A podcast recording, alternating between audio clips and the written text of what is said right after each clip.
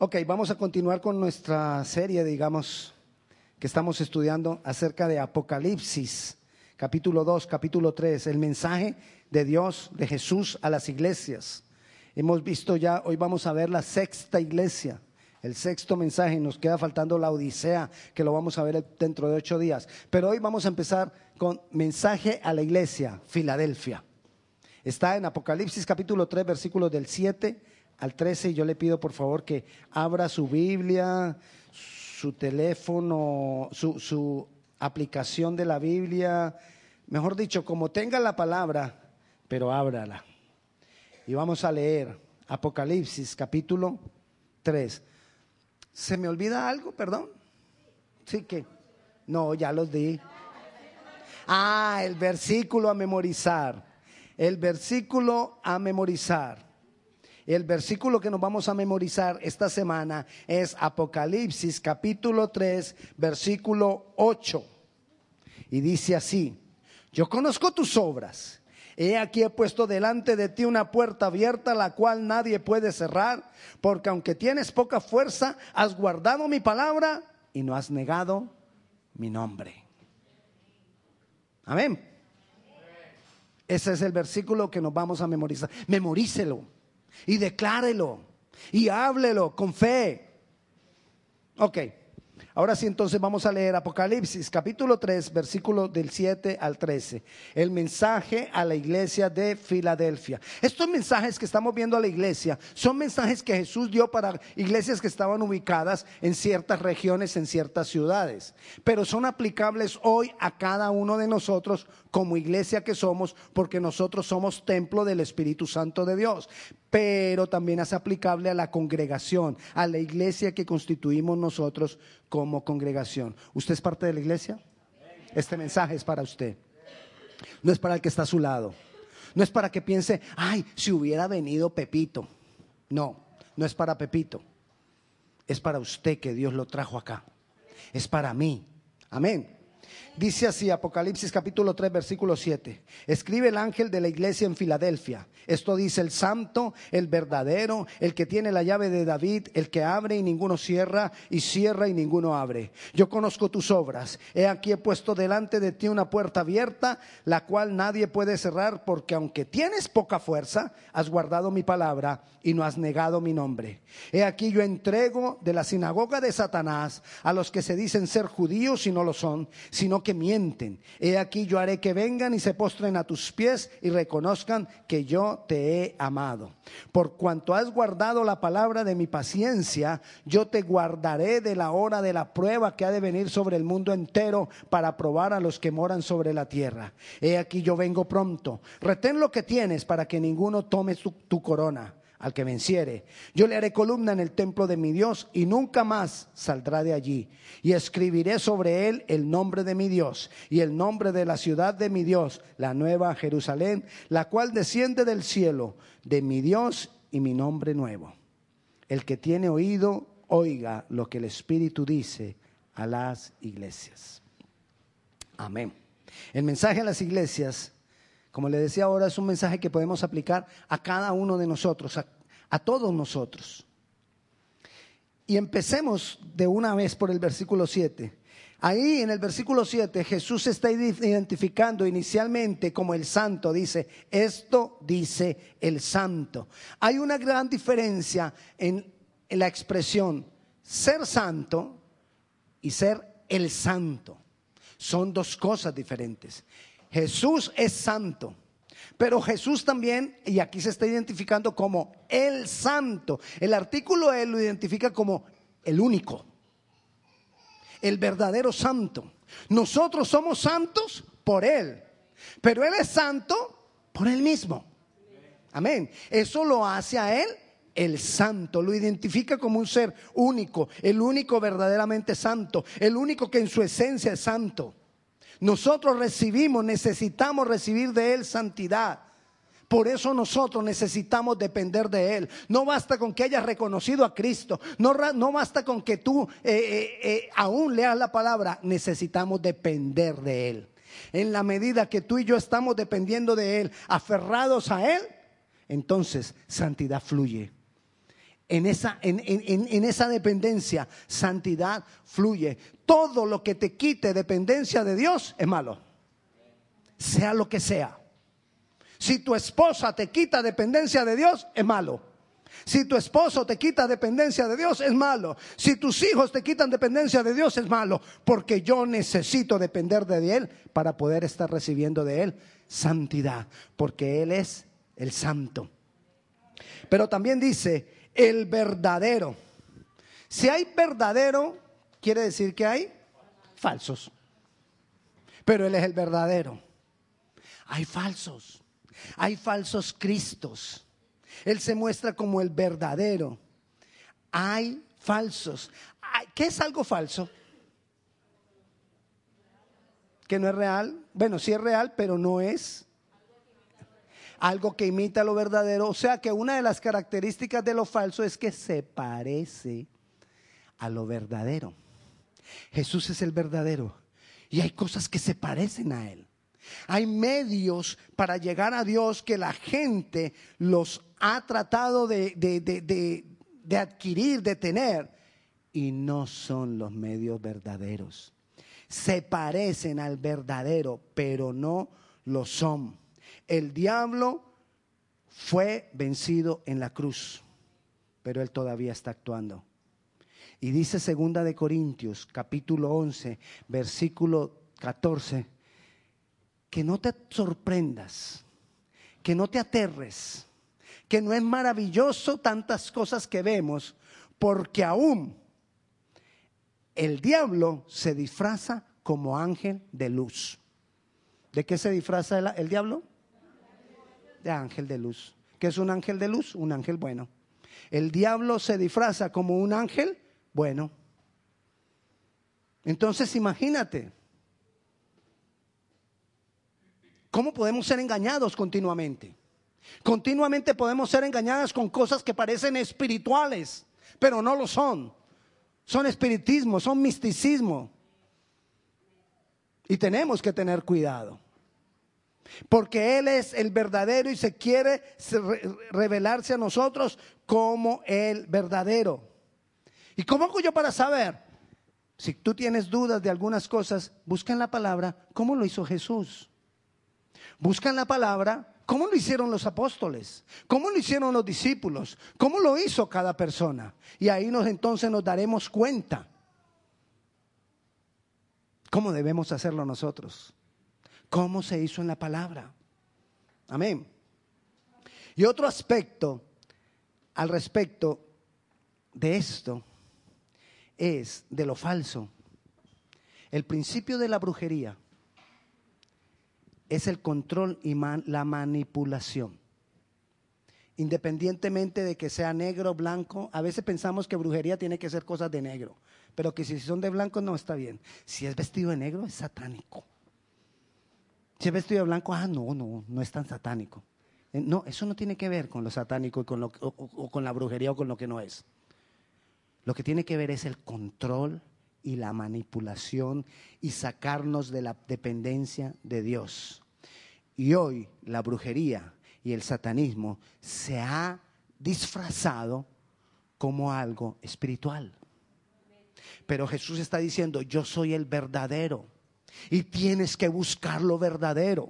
Aquí te dejo la palabra para que todo lo que hagas, todo lo que veas, todo lo que recibas, a todo lo que le vayas a dar libertad, confróntalo con la palabra. Así nosotros no vamos a tener problema y no vamos a, tener disculpas. Hay muchos que también te presentan a Cristo de acuerdo a las escrituras, pero con un deseo de controlarte y de manipularte. ¿Qué sería entonces eso? No lo dije yo, así que usted no puede decir, el pastor dijo, no, yo no lo he dicho. Todo lo que tiene el principio de control y manipulación tiene que ver con la hechicería.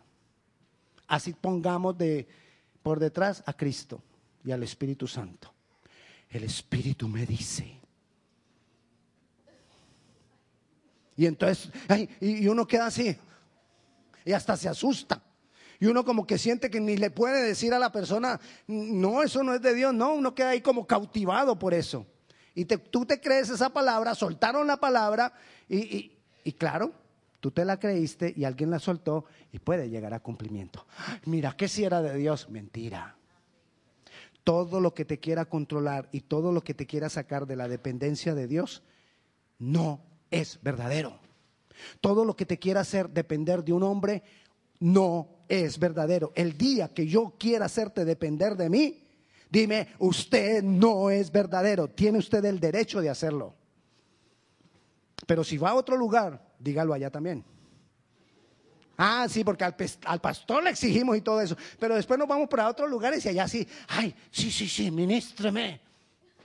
Ore por mí. Y, pone, y, pone, y le ponemos la cabeza a todo el que quiere orar por nosotros. Y nos dicen una cantidad de cosas. Ay, pastor, ore por mí, yo tengo miedo, mire que fui por allá. Yo no le estoy diciendo que no vaya. Yo le estoy diciendo de las consecuencias cuando vamos. Hay otros lugares que son buenos. Amén. Pero a ti Dios te puso aquí. No se vaya para allá. Ok, sigamos. Entonces nosotros tenemos que ser celosos con evaluar y juzgar todas las cosas de acuerdo a la palabra. Para eso nos fue dada y Jesucristo se nos está revelando como el verdadero. El verdadero. Ok, sigamos con el mensaje a Filadelfia. Filadelfia era una ciudad, ¿sabe cómo llamaban a, a esa ciudad? La puerta porque era una ciudad muy comercial y era como la puerta en toda la región entre el este y el oeste. Entonces era llamada la puerta. En la, puerta porque ahí se comercializaban muchas cosas y, lo que, y pasaban las cosas del este para el oeste y del oeste para el este. Del oriente para el occidente, del occidente para el oriente. Del west para, east, para el east y del east para el west. Ya sí, ya lo, ya. Ok. Eso, por eso era llamada la puerta. Pasaba provisión, pasaba economía era conocida como la puerta. Por eso Jesús cuando le va a hablar a Filadelfia le habla en términos de que ellos le puedan entender. Y empieza a hablar de la puerta, empieza a hablar de llaves, empieza a hablar de entrar, empieza a hablar de salir. Porque ellos lo entendían, porque ellos sabían qué, qué significaba esa ciudad. Entonces Jesús les habla en términos de puerta, de llave, de abrir, de cerrar, de entrar y salir. Era un lugar de acceso donde se había acceso a la provisión, pero también había acceso a otras culturas a través de Filadelfia. Filadelfia es un acceso a lo bueno o es un acceso a lo malo. Tú decides. Tú decides si recibes lo bueno o lo malo. Ay, es que me, engañaron, pastor, yo no sabía. Te engañaron porque no te metiste con la palabra. Mientras tú estés metido con la palabra, no te engañan. No te engañan, no te dicen mentiras. Acuérdate que el diablo está disfrazado de ángel. ¿Quién dijo que el diablo tiene cachos? ¿A dónde está que digan que el diablo tiene cachos y que tiene cola? Y que es rojo. En ninguna parte está así el diablo el diablo tiene que ser algo atractivo, algo que nos, que nos tienta. Si a usted le aparece un, un, cachón rojo, desnudo, porque lo muestran aún desnudo. Cachón desnudo, rojo, con cola y con un tenedor grandototote en la mano. Si usted ve eso, ¿usted va a ser tentado por eso? No, usted sale a correr el diablo se disfraza de ángel.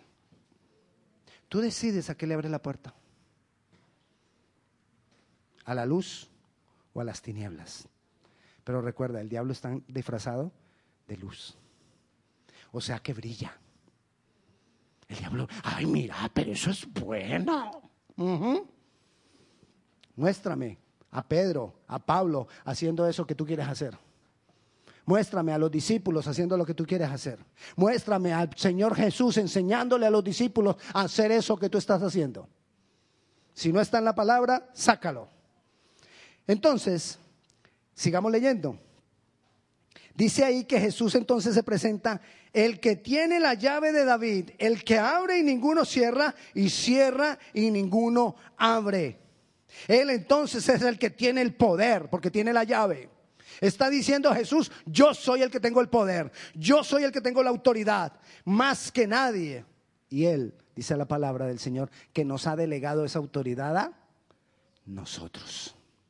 Nosotros tenemos la autoridad para abrir y para cerrar. Tú decides a qué le abres, pero tú decides a qué le cierras.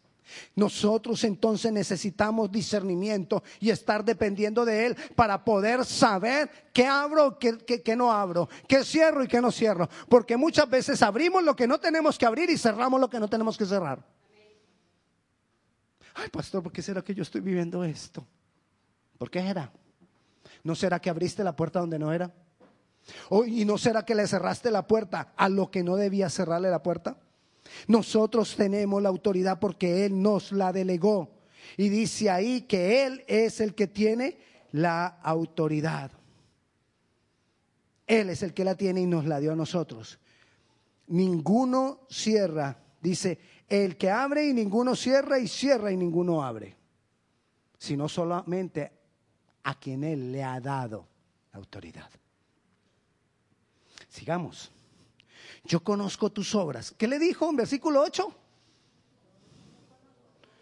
Yo conozco tus obras. Yo conozco tus obras. He aquí, otra vez con la puerta. He aquí, he puesto delante de ti una puerta abierta, la cual nadie puede cerrar. ¿Qué abrió la puerta? Según ese versículo, ¿qué abrió la puerta? ¿Por qué abrió la puerta?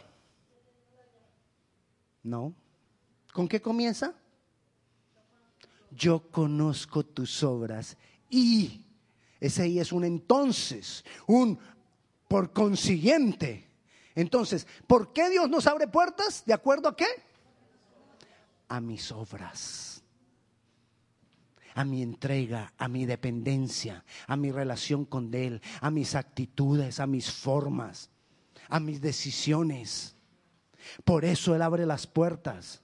Ay, pastor, pero la gracia dice que nosotros somos salvos por gracia. Sí, tú eres salvo por gracia, yo también. Pero no te estoy hablando de la gracia, yo te estoy hablando de las obras, yo te estoy hablando de las puertas, yo te estoy hablando de la vida aquí, de lo que nosotros vivimos, de lo que nosotros sufrimos, de las bendiciones que queremos recibir y muchas veces no las recibimos. ¿Por qué? Por nuestras obras. Porque nuestras obras determinan muchas cosas. Ahí lo está diciendo, yo conozco tus obras, he aquí he puesto delante de ti una puerta abierta, la cual nadie puede cerrar. Amén. Entonces, ¿qué tengo que revisar yo? Dos cosas. Una, mis obras y dos, mi dependencia del Señor. ¿Qué tengo que revisar yo? Mis obras y mi dependencia del Señor. O al contrario, mi dependencia del Señor y mis obras. Pero revísalo. Revisémoslo. Y entonces sigue diciendo ahí en el versículo 8. Yo conozco tus obras, he aquí he puesto delante de ti una puerta abierta, la cual nadie puede cerrar. Porque aunque tienes poca fuerza, has guardado mi palabra y no has negado mi nombre. Porque aunque tienes poca fuerza, ¿qué ha hecho?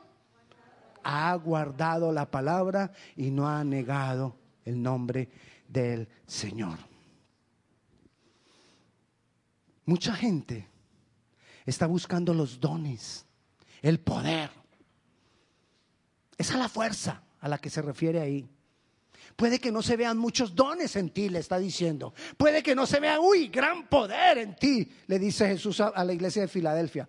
Pero has guardado mi palabra. Para mí es más importante, está diciendo Jesús, que tú guardes mi palabra, a que se vean dones manifestados en tu vida, a que sanes los enfermos, a que eches fuera los demonios, a que... ¿Qué más hacemos? A que hables en lenguas, ¿qué más hacemos? Así con poder, ¿a qué? A profetizar. Para mí es más importante que tú profetices que guardes mi palabra. Amén. ¿Y qué dije? Que guarde mi palabra. Ah, bueno, perdón. Hay que arreglar la grabación. Es más importante que guardemos la palabra a que profeticemos. aunque tengas poca fuerza, aunque no profetices, aunque no tengas todo, ay pastor, ¿qué será que es que yo no tengo tal don? y lloro y lloro. Guarda la palabra. No te preocupes. Si Dios no te ha dado el don, no te va a demandar por él. Pero si Dios te ha dado dones, ay, sí, out. Dios nos va a demandar por ellos. Ay, pastor, ¿cómo le parece que Dios me ha dado el don así como de enseñar? Entonces enseña. Pastor, pero es que yo quisiera que usted me pusiera ahí en el púlpito un día para yo enseñar. No, enséñale al que está trabajando al lado tuyo. A ese enséñale. Al que te recoge en el carro. A ese enséñale. Al vecino, a ese enséñale. Amén. Aunque tienes poca fuerza, has guardado mi palabra y no has negado mi nombre. ¿Sabe qué dice Mateo 7, capítulo 7 de Mateo?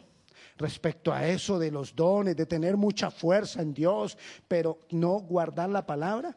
Dice así, Mateo 7, 22.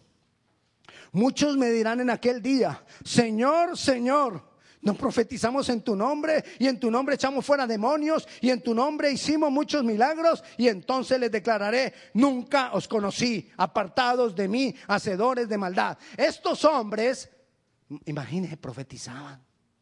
De esto hemos hablado los otros domingos, pero quiero hacer un poquito de énfasis. Profetizaban, echaban fuera demonios. No era cualquier cosita eran de los de que en la iglesia se, ponen así como los cazafantasmas y, pastor, mándeme los endemoniados. Yo los hago libres. Sí, ahí, ahí y, ponen así cara de, de cazafantasmas. Y echan fuera los demonios. Y profetizan. Y hablan en lenguas. Pero eso no es lo que vale. Porque ni conocían al Señor. Lo que vale es que guardemos la palabra del Señor, que seamos celosos con la palabra del Señor. Estos tenían unción, sí tenían unción. Incomprensible, pastor, ¿y cómo van a tener unción? Y, no conocían al Señor.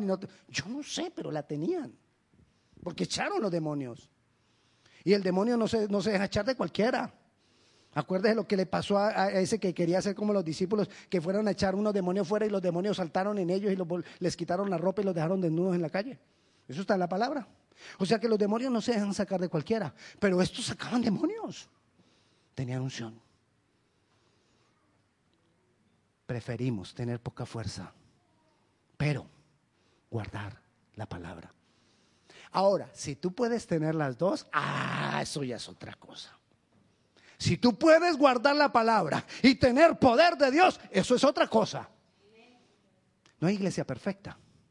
Aquí nosotros no vemos a Filadelfia, no le vemos reproches de Dios. Mira que tengo contra ti como las otras iglesias. Tengo contra ti que como lo vimos en las otras iglesias. No. Pero le dice, era un reproche leve, con tanto amor. Tienes poca fuerza. Has guardado mi palabra, es lo más importante, pero tienes poca fuerza. ¿Qué sería lo ideal? Primero que guardemos la palabra y que el poder de Dios fluya en nosotros. Pero primero lo primero y segundo lo segundo. La pregunta es, ¿cómo estoy yo hoy? Esa es la pregunta que nosotros nos tenemos que hacer. Aunque tienes poca fuerza, es lo que le estaba diciendo. Y continúa, volvamos allá a Apocalipsis. Continúa el Señor entonces en el versículo 9. He aquí yo entrego en la sinagoga de Satanás a los que se dicen ser judíos y no lo son. Hay gente que se dice ser judía, pero los judíos espirituales, ¿quiénes son? ¿Quiénes?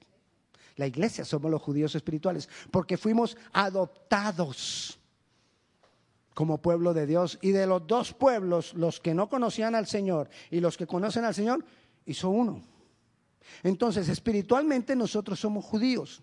Espiritualmente. Yo no le estoy diciendo que vaya a buscar sus raíces, a ver si usted tiene sangre judía, porque hay un poco de gente ahí pagándole a las, a las, páginas de internet para saber si su apellido está entre los apellidos judíos, para poder decir, yo soy judío. Es más importante el que es judío de corazón, porque aceptó la adopción de hijo. Pero hay algunos que se dicen ser cristianos y no lo son. ¿Qué hace a un cristiano cristiano? ¿Qué hace a una persona cristiana venir a la iglesia? Usted lo dijo. ¿Qué hace a una persona cristiana? Decir un día Jesucristo te recibo como mi Señor y mi Salvador. ¿Eso lo hace cristiano? Usted lo dijo. Dígale al que está a su lado, usted lo dijo. Así se va a acordar. ¿Quién es el cristiano? El que guarda la palabra. Volvemos a lo mismo. ¿Quién es el verdadero cristiano? El que guarda la palabra. Así que si usted está recibiendo una pedrada hoy, no se asuste. Solo guarde la palabra. Sí. Solo guarde la palabra. Si usted es cristiano, comience a ser celoso con la palabra. Sus actitudes, sus actividades, su manera de adorar a Dios, su manera de acercarse a Dios, su manera de hacer las cosas, sus reacciones, ¿están de acuerdo a la palabra? ¿Lees la palabra? Yo, tú, todos necesitamos leer la palabra todos los días. ¿Tú necesitas leer la palabra? Todos los días. Yo necesito leer la palabra todos los días. Versículo 10. Por cuanto has guardado la palabra de mi paciencia, yo también te guardaré en el día de la prueba. Guardar la palabra no es fácil. Pero entonces el Señor nos está diciendo que como tú guardaste la palabra, como yo guardo la palabra, entonces Él nos guardará de la hora de la prueba que ha de venir sobre el mundo entero. Habrá una tribulación.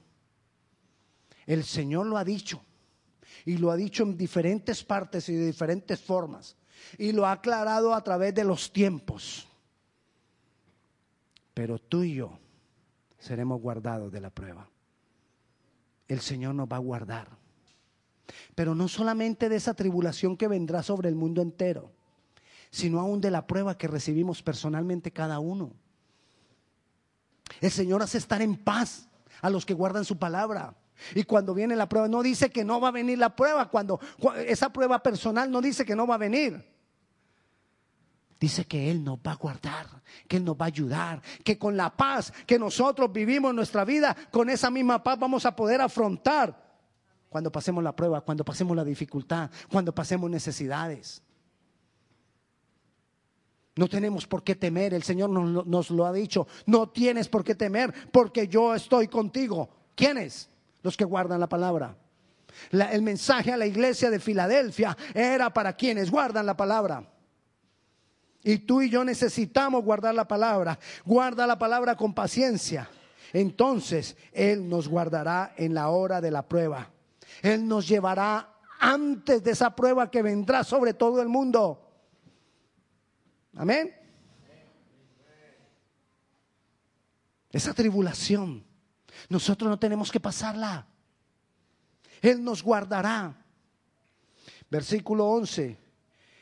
He aquí yo vengo. O sea que eso cuándo va a pasar? Pronto. Pronto. ¿Qué será pronto para Dios? No lo sabemos, pero según el orden de los acontecimientos, ese pronto es muy pronto. Muy pronto. De acuerdo a todo lo que está pasando, ese pronto es casi que inminente, ya. Puede pasar esta noche, puede pasar mañana, puede pasar en una semana. La pregunta es, ¿estamos guardando la palabra? Versículo 11. He aquí yo vengo pronto, retén lo que tienes para que ninguno tome tu corona. Tremendo eso retén lo que tienes para que ninguno tome tu corona. Eso da a entender de que cuando Dios te envía algo al vecino, yo, yo, yo, yo estoy orando por tus vecinos. ¿No es que cada rato te hablo de tu vecino? No específicamente porque no lo conozco, pero oro por todo el área. Entonces, imagínate tu vecino. Si Dios te ha enviado a tu vecino y tú no le hablas, ¿Tú crees que sería justo con el vecino que se pierda si tú no le hablaste? ¿Verdad que no? ¿Qué es lo justo? Y tú no quisiste, ¿qué es lo justo? Que Dios le envíe a otro. ¿Verdad? Y si Dios le envía a otro y él se convierte, el otro que fue enviado, ¿qué va a recibir? La corona. La corona que había sido para quién? Para ti, que tú fuiste el primero enviado a hablarle al vecino. Dios nos necesita, Dios te quiere. Puede que haya personas que no, no puedan hacer todo lo que tú puedes hacer por Dios. Tú eres una persona especial para Dios, tú eres una persona única para Dios. Pero si tú no lo haces, Él envía a otro. Y ese otro recibe la bendición. Retén tu corona, haz lo que Dios te ha mandado para que ninguno tome tu corona. Versículo 12, al que venciere yo le haré columna en el templo de mi Dios. No es fácil, pero necesitamos esforzarnos. No es fácil, pero necesitamos vencer. No es fácil, pero necesitamos lograrlo. Al que venciere yo le haré columna en el templo de mi Dios y nunca más saldrá de allí. Seremos columnas, seremos algo importante en el reino, seremos vistos en el reino, seremos reconocidos en el reino. No, pasaremos desapercibidos. Y escribiré sobre él el nombre de mi Dios. Tú te imaginas un sello que tenemos nosotros, un sello que nos va a identificar como parte de Dios, como Dios en nosotros, como parte de lo que Él hizo por nosotros. Un sello que cada uno va a tener que nos identifica como propiedad divina, como propiedad de Dios.